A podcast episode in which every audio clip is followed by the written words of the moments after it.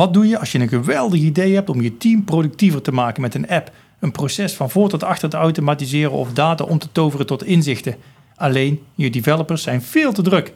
Nou, dan doe je het toch lekker zelf? Met het Power Platform van Microsoft kan iedereen de meest geweldige apps, workflows en dashboards maken zonder maar een regelcode te hoeven schrijven. Luister de podcast voor de meest creatieve ideeën. We hebben simpelweg geen ontwikkelaars meer nodig.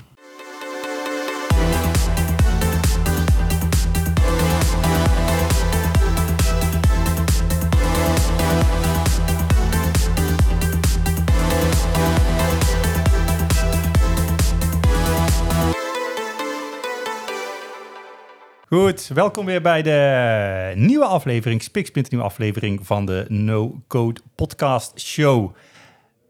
En er is één ding is er anders. Eén, we zitten in een uh, andere ruimte, in een soort van glazen ruimte hier in, uh, bij GSC in, uh, in Oorschot op een vrijdag. Dus het is hier druk. Dus als je wat achtergrondgeluiden achter ons hoort, dan zijn het allerlei drukke sales en marketing mensen die hier allemaal rondlopen en druk lopen te doen. Maar de, ik zit hier ook niet alleen. En normaal gesproken zit mijn collega Sharon hier aan tafel, maar uh, die is er niet. Ik, uh, we hebben een gast. Een gast in de show en uh, daar, we gaan het vandaag over Power BI hebben. En wie kunnen we dan hier binnen GC beter uitnodigen dan Joris Kamma. En Joris is ik noem het maar Power BI specialist hier binnen GSC. Maar joh, ik kan jou introduceren, maar uh, doe het zelf eens. Wie ben je? Wat doe je? Ja, uh, Joris Kamma, uh, Power BI specialist bij GSC. Je zei het goed. Gelukkig. ja, ik ben, werk nu inmiddels al zo'n vijf jaar bij GSC als fulltime Power BI specialist. Uh, hiervoor heb ik uh, uh, gewoond en gewerkt in de Verenigde Staten, omdat mijn partner daar vandaan komt. en toen heb ik de transitie meegemaakt van, van Excel naar Power BI bij die partner. En daar is het Power BI vuurtje, wat mij betreft, gaan, gaan wakkeren. Oké, maar hoeveel jaren ervaring met Power BI heb je dan al? Um, ja, wanneer is het uitgekomen? 2015 geloof ik, was, zo ongeveer. Ja. Um, ja, redelijk vanaf het begin uh, werd er al van ons verwacht dat wij met, uh, met Power BI uh, gingen werken. Want Microsoft was onze opdrachtgever en die wilde graag dat wij met onze, onze rapporten naar Power BI gingen ja. verplaatsen. Uh, dus ik, ja, redelijk vanaf het begin heb ik al met, uh, met Power BI uh, gewerkt. en in het begin was het puur het overzetten van Excel-rapporten naar Power BI. Ja. En later ging het ook veel meer om, oh ja, wat kan je nou nog meer mee dat je, wat je niet zo goed met Excel kan doen. En ja, cool. so be it. Leuk. Jarenlang ervaring dan hier aan tafel. Dat is wel leuk. We blij dat je te gast bent zeg maar, in, deze, in deze show. Um, waar we het vandaag over gaan, gaan hebben, is um, over design. Over design van Power BI dashboards. En waar moet je nu op letten? Uh, wat moet je zeker niet doen? Wat moet je zeker wel doen? Um, dat vind ik wel leuk, zeg maar. Want uh, jij, hebt natuurlijk, jij doet eigenlijk heel de dag niks anders dan met Power BI bezig zijn. Dus ja, we gaan dus even lekker putten uit, uit jouw bak met ervaring als we het hebben over, over design. Uh, jij noemde het net al, we hebben het net heel eventjes voorbesproken, de achterkant en de voorkant. Maar wat bedoel je daarmee, de achterkant en de voorkant? Ja, even heel, heel simpel gezegd. Uh, je, je kan een, een rapport, in ieder geval in, bij het ontwerpen van een Power BI-rapportage, indelen in, in twee onderdelen. De achterkant, dat zijn het, de gegevens die in het rapport komen, die uit je bronsysteem komen en die je moet omvormen tot de gewenste formaat. Uh, en de voorkant waarin je dus de gegevens gaat weergeven. Dus hoe, uh, wat voor visualisatie gebruik je uh, okay. en dat soort dingen. We gaan het niet hebben over de achterkant, want met Power BI, ik roep altijd, ja, je kunt met Power BI elk systeem ontsluiten wat je maar wil en data samenvoegen en noem maar op. Daar hebben we het in een andere podcast nog wel eens een keer over gehad. Vandaag gaan we het echt hebben over de voorkant, zeg maar. Ja, ik vind dat het leukste, zeg maar, weet je wel, de mooie dashboards, de inzichten, interactief, weet je wat, dat soort dingen.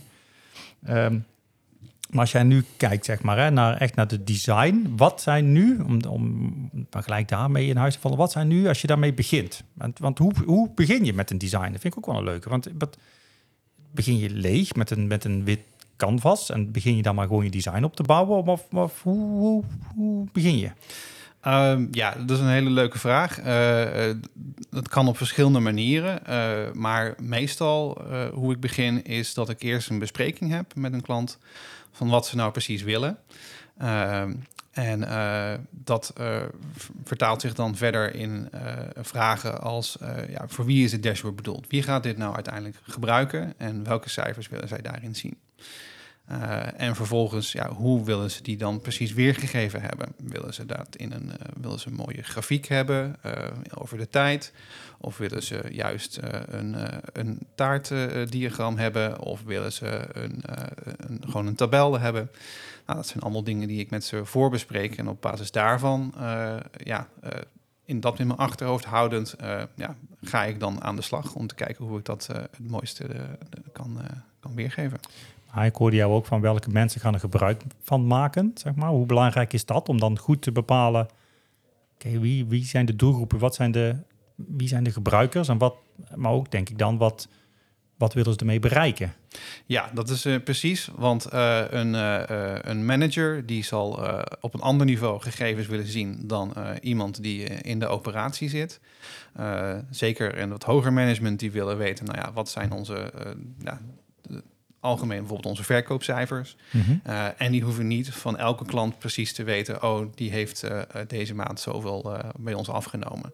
Terwijl iemand bij sales dat juist wel heel interessant vindt, want die wil juist weten: oké, zijn daar patronen in te ontdekken? Zijn er, gaat dat, is dat meer of minder dan wat wij normaal gesproken aan hun, hun leveren?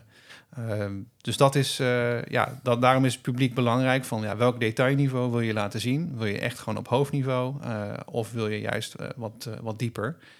en je kan een dashboard natuurlijk ook ja, voor verschillende gebruikers ontwerpen. Dat je bijvoorbeeld begint met één pagina op, uh, op hoog niveau. Mhm. En vervolgens een pagina met wat meer detail. En eventueel nog een pagina waarin je echt helemaal op bijvoorbeeld factuurniveau uh, alle regels laat zien voor degene die dat uh, interessant vindt om te weten. Even voor mijn, even voor mijn beeld, hè, want jij weet natuurlijk veel meer van Power BI als ik. Die pagina's, dat zijn eigenlijk de tapjes, hè, zeg maar in een dashboard. Je hebt eigenlijk een dashboard en dan kan je, ik noem het maar tapjes, heel oneerbiedig, maar je hebt dan verschillende pagina's waarmee je eigenlijk op dezelfde dataset op een andere manier zeg maar je, je, je dashboards kunt laten zien, toch? Of niet? Verschillende pagina's. Ja, dat klopt. Je kan uh, meerdere pagina's in één rapport maken. Uh, en die kan je ook uh, met elkaar laten samenwerken. Mm -hmm. je kan bijvoorbeeld zeggen, nou, ik heb een filter die ik op de eerste pagina zet. En die, die zorg ik ervoor dat die ook op de tweede pagina werkt. Okay. Zodat ik hem niet opnieuw hoef in te stellen.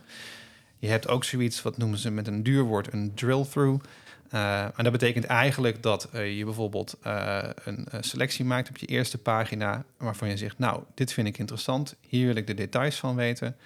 Dan druk je op een knopje en dan, laat hij, dan gaat hij naar een andere pagina en dan neemt hij al die filters mee en dan laat hij precies alleen die gegevens zien die jij net gefilterd hebt, maar dan op detailniveau. En navigeer je eigenlijk tussen de pagina's? Ja, precies. Oh, cool. Oh, dan, nou, weer iets geleerd. Dat wist ik ook niet. Ja. Oh, is leuk hey, maar wat, wat zijn nu de, de, de... Want nu zeg je van oké, maar wanneer heb je dan het beslispunt van... Nu zeg je van joh, je kunt nu eigenlijk per rol... kan je mensen en toegang tot geven tot een bepaald dashboard... eventueel verschillende pagina's. Maar wanneer komt het punt, wanneer ga je nu ook daadwerkelijk splitsen? splitsen? Wanneer split je dashboards? Een dash, echt een dashboard voor een managerachtige rol... of een dashboard meer op een operationeel of een strategisch tactisch dashboard? Wanneer split je nou? Wanneer komt dat punt? Uh, ja, je wil voorkomen dat uh, een, een, dashboard een oneindig aantal pagina's heeft. Want dan wordt het lastig om er tussen te navigeren. En dan uh, is het soms ook niet voor iedereen meer duidelijk ja, welke pagina doet nou wat. ja, kom je toch weer terug op de eindgebruikers. Wie gaan het gebruiken? Welk, wat voor detailniveau hebben ze nodig?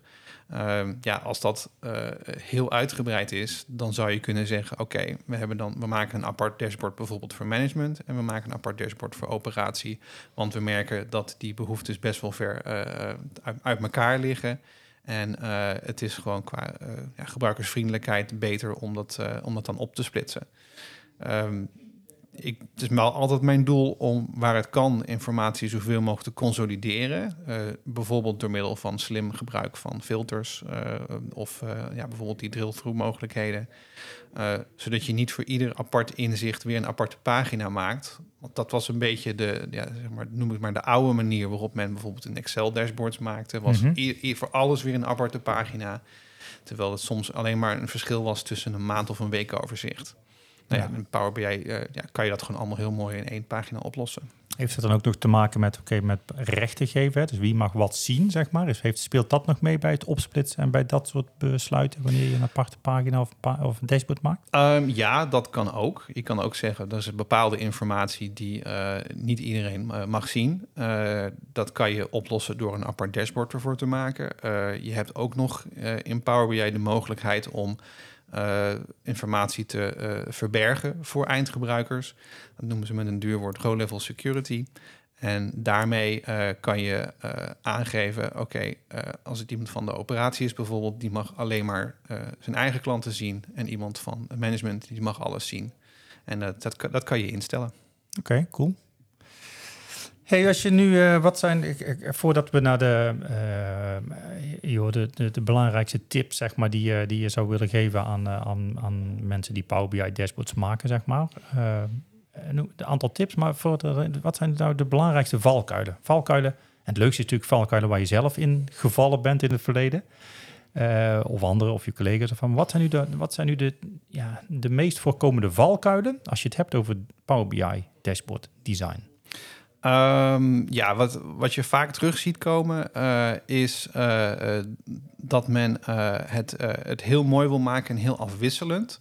En daarmee bedoel ik dat, ze, dat er veel verschillende soorten visualisaties gebruikt worden, want dat ziet er leuker uit. heel veel kleurtjes op de achtergrond, dat soort dingen. Bonte kermis. Ja, precies. Ehm, maar dat zullen we later nog op terugkomen. Dat leidt ook een beetje af. En, en soms schiet het ook zijn doel voorbij. Uh, een ander wat ik, wat ik toch heel vaak terugzie, uh, en dat komt een beetje uit uh, ja, de, de Excel-rapportage-historie, is dat men heel erg gewend is om naar tabellen te kijken. Dus als men dan een rapportage vraagt in Power BI, dan heb je in feite nog steeds dezelfde tabel die je in Excel had, maar dan in Power BI. Terwijl wat ik zo mooi vind aan, uh, aan Power BI uh, en BI in het algemeen, is dat je juist op zoek bent naar ja, die gegevens uh, waar je het meeste informatie uit haalt. Waar ben je nou naar op zoek in die hele grote tabel met al die cijfers? Mm -hmm. Altijd een paar cijfers die jij juist interessant vindt. Nou, hoe kunnen we die er nou op een slimme manier uithalen, zodat je de rest van de cijfers misschien op een andere pagina hebt, maar niet op de eerste pagina? Ja heeft het ook te maken, zeg maar, inderdaad, dat je goed moet hebben. Want ik, ik, ik herken, zeg maar, qua design, zeg maar, al die, hè, inderdaad, dat je een soort van veredelde, noem maar, database of een tabel op het scherm zet, zeg maar, met Power BI. Maar dan heb je eigenlijk niks meer als een, via een andere manier naar je data kijken, zeg maar, op regelniveau. Ja, dat is, dat, ja, daar is Power BI natuurlijk, ja, dat is handig, het is leuk, maar daar, daar schiet je niet zo heel veel mee op.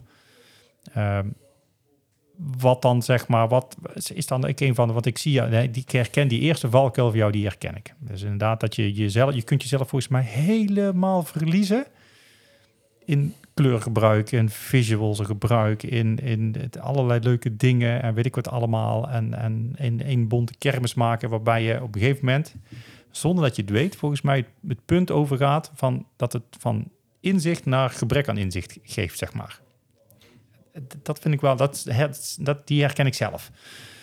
Um, als je het hebt over die verschillende visuals, dat vind ik nog wel een mooie. Want er zit een hele hoop standaard in, wat je kunt gebruiken. Maar hoe bepaal je nu, zeg maar, welke visual? Want je hebt visuals die zitten standaard in Power BI, maar je hebt ook iets van een, een, een online store, toch? Waar mensen een visual gemaakt hebben, die, die, uh, je kunt ook visuals van anderen gebruiken, toch? Ja, dat klopt. Ja, er zijn uh, verschillende partijen die uh, ja, custom visuals maken.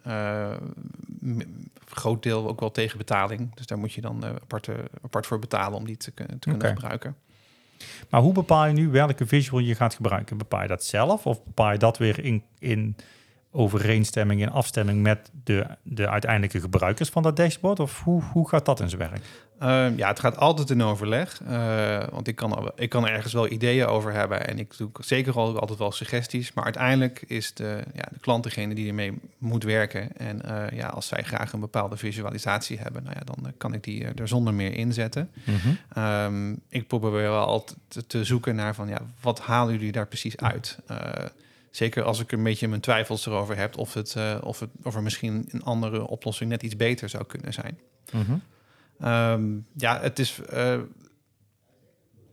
voor, vooral uh, een beetje zoeken naar ja, wat, we- wat ik al eerder aanstipte, hoe wil je het gebruiken? Wat voor informatie wil je zien en in welke context ook? Dus eh, wil je gegevens over tijd zien, dus een verloop over tijd?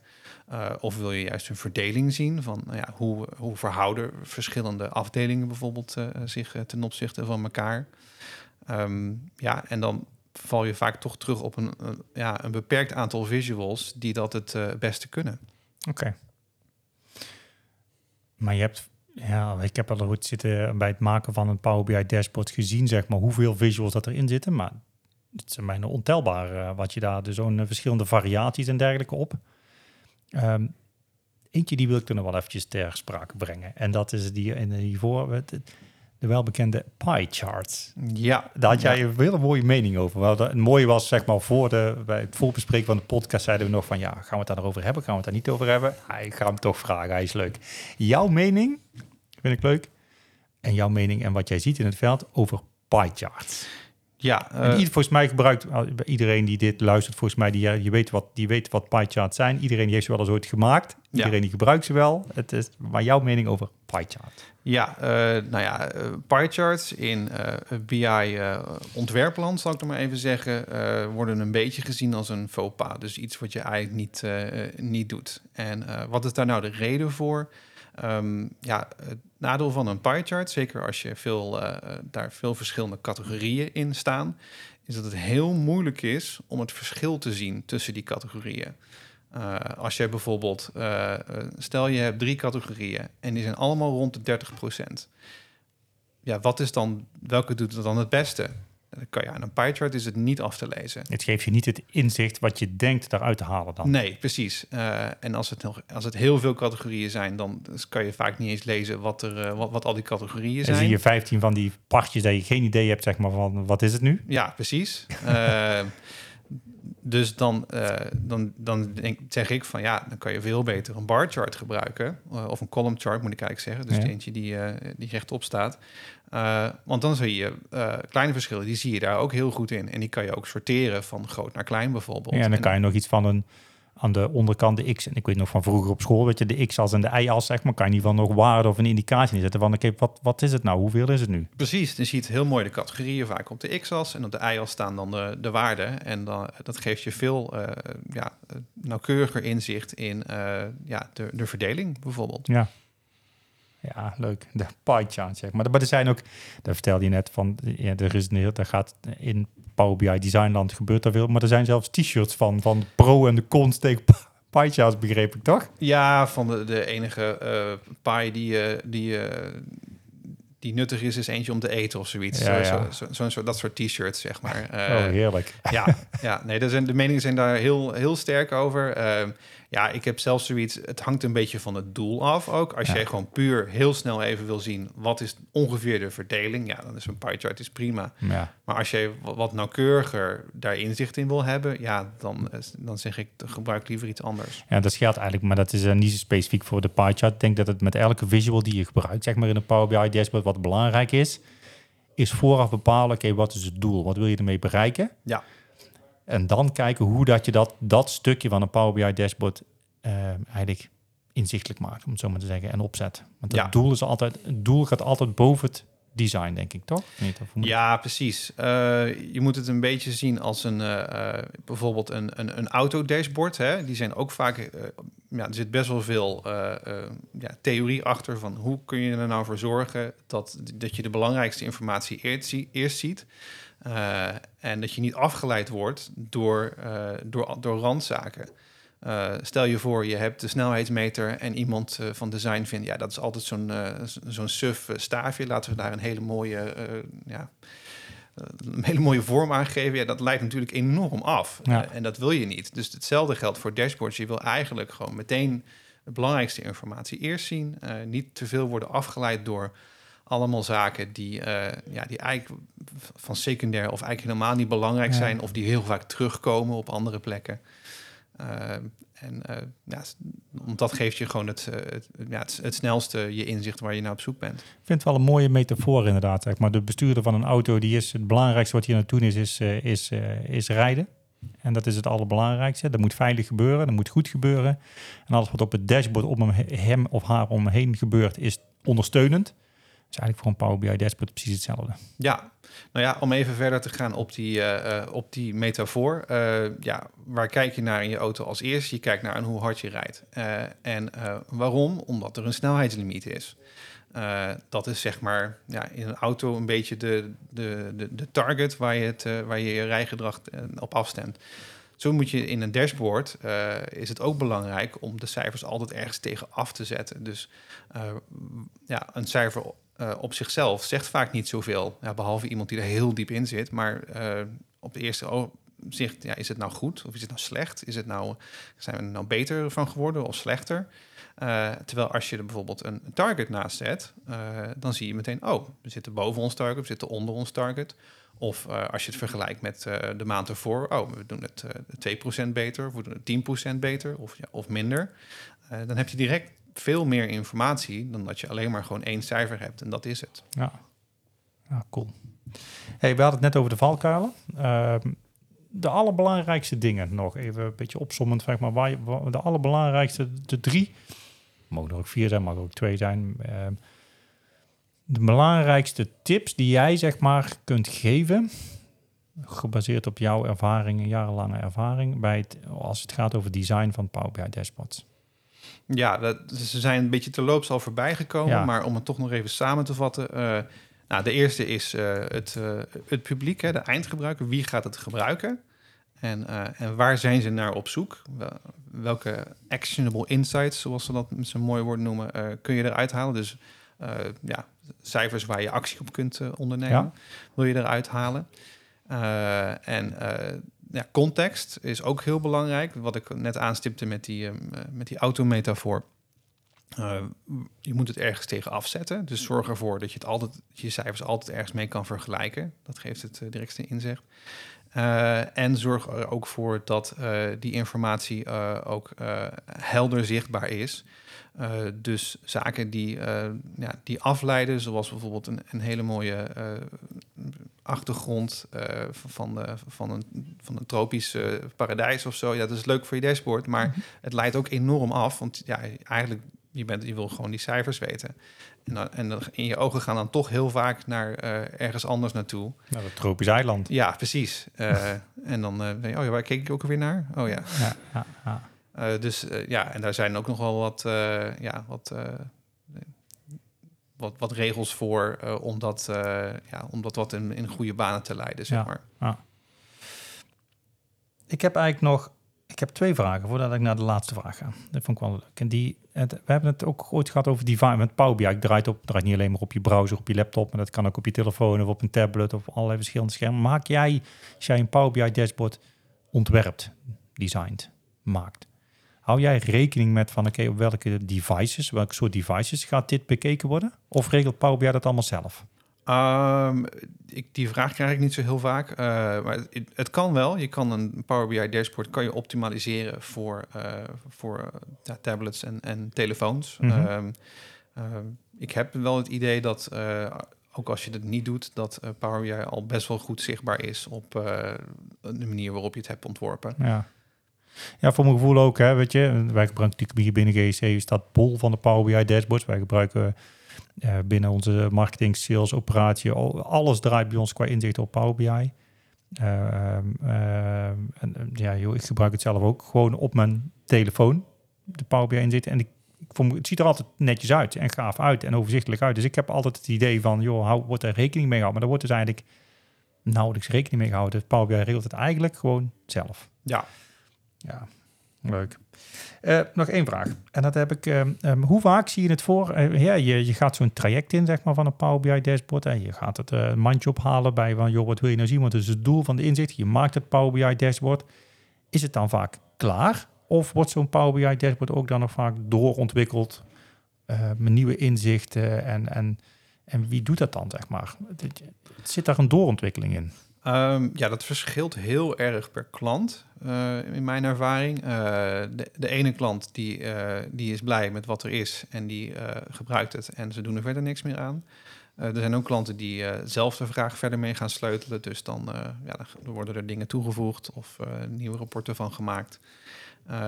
en, dan, en soms dan komen ze ook bij ons terug en dan zeggen ze... ja, ik, ik heb iets, maar ik kom er niet helemaal uit. Kunnen jullie ons daarmee helpen? Ehm, ja, dus dat varieert een beetje. Oké. Laatste vraag. We zitten aan de 25 minuten. We mikken altijd op 20 minuten. Met Sharon lukt het ons bijna nooit. We gaan er altijd overheen, dus het, is niet erg. Maar één vraag nog, want jij... Wat zijn jouw belangrijkste inspiratiebronnen als het gaat om design van Power BI? Want het, het gaat gigantisch snel, volgens mij, qua ontwikkelingen en, en, mogelijkheden en alles wat je tegenwoordig allemaal hebt. Luisteraars van deze podcast, die denken, luister naar jouw verhaal en zeggen van, hé, hey, dat is wel leuk eh, Joris, maar waar haal jij je inspiratie vandaan als het gaat om design van Power BI dashboards? Uh, ik volg op LinkedIn volg ik een, uh, een aantal mensen die regelmatig daar ja, posts over maken. en dat begint gewoon heel praktisch. Dat ze een voorbeeld hebben waarvan ze zeggen: Nou, dit vind ik slecht design en zo zou ik het doen. Maar wat vinden jullie?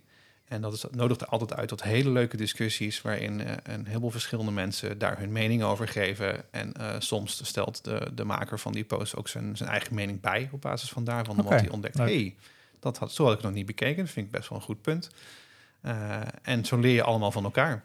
Cool. Nou, wil, dan denken de luisteraars van deze show denken dan, ah, is allemaal leuk, uh, Joris, die mensen. Maar wie zijn die mensen? Dus die moeten we dadelijk, hebben. ja, zeg maar, wie zijn ze? Maar we zullen het ook in de show notes zetten. Dat is misschien ook wel leuk voor de mensen die ze wil, ook willen volgen. Ja, twee mensen zo uit mijn hoofd. Uh, ene heet uh, Christopher Chin en die doet heel veel met, ook met presentaties. Hoe kan je nou ja, presenteer je nou ook je, als analist jouw je bevindingen? Ja. Dylan Anderson doet er ook heel veel, uh, maar, maar speelt er ook heel veel aandacht aan. En er zijn er nog wel meer, maar zij zijn wel degene die zich wat meer op de designkant focussen. We gaan ze zorgen, die, die namen plus linkjes naar hun LinkedIn-profielen gaan we in de show notes zetten. Dus die moet ik daar nog even van je hebben. Ja. Dus het is leuk, zeg maar, ook voor mensen uh, dus LinkedIn, maar je had het ook nog uh, over een, uh, een, andere, een andere podcast, zeg maar, die jou ook inspireert. Ja, wat ik, wat ik ook een, toch wel even wilde noemen, dat is uh, van Power BI-organisatie Get Responsive. en die doen periodiek een, ja, een podcast over dashboards, waarin ze gebruikers uitnodigen om hun dashboard in te sturen. En die wordt dan door hen beoordeeld. Uh, op uh, het, de, het, design. Dus hoe hebben ze het ingericht? Wat is het doel? en ja, wat, wat voor tips kunnen ze, kunnen ze daarover krijgen? en ik vind dat ze dat op een hele leuke, prettige manier doen. en ja, je leert er altijd weer wat van. Nederlands of Engels eigenlijk? Een Nederlands podcast, Nederlands ja. podcast, leuk. Leuk. Goed, hey, uh, heel veel informatie gekregen over design van Power BI. Power zijn we nog iets, ben ik iets vergeten te vragen? Iets wat je denkt van, nou ja, maar joh, maar dat had je moeten vragen, want dat wil ik in ieder geval de luisteraars nog kwijt. Is er nog iets wat je de bühne of de eter, de ouderwetse eter in wil slingeren? Uh, nou ja, vooral dat het een, uh, een het ontwerpen van dashboards uh, is een, een, een, ongoing process, zeg maar. Je bent, uh, je bent nooit uitgeleerd. En er zijn altijd weer nieuwe dingen die, uh, die je erin kan ontdekken en jezelf kan verbeteren. Het gaat voor mij absoluut zo ook zo. Dus blijf, er vooral, blijf vooral mee bezig. Leuk, leuk. Joris, dankjewel. Dankjewel voor jouw, jouw input hier, zeg maar, in de No-Code podcast. Geweldige bron aan ervaring op het gebied van Power BI. We hebben veel geleerd op het gebied van dashboards. Um, ja, Power BI natuurlijk een van de vijf pijlers van het Power Platform. Dus nou Power Apps, Automate, Pages, Virtual Agent en dus Power BI. Ik denk Power BI met, uh, met stip op één staat uh, qua waar dat het uiteindelijk het meeste gebruikt wordt. Dankjewel voor je input. Um, we zitten bijna aan het half uur. Het is lang genoeg geweest voor onze luisteraars. ze zitten ongeveer altijd nog een half uur in de auto, dus dan kunnen ze mooi deze aflevering beluisteren. Ik uh, nodig jullie graag uit zeg maar, bij uh, de volgende aflevering van de No Code podcast. Want we gaan er nog eentje opnemen dadelijk. En dat is leuk. Komt niet op hetzelfde moment online. Maar de volgende keren gaan wij kijken samen met Joris. Gaan we een drietal praktijkvoorbeelden pakken. En gaan we bespreken, oké, wat was het doel, zeg maar. Hè? Wat was de uitdaging van die klant en hoe hebben we dat uh, vertaald in een Power BI dashboard. Dus stay tuned voor de volgende aflevering van de No Code podcast. Dan gaan we nog een keer verder in op het stukje Power BI. Tot later!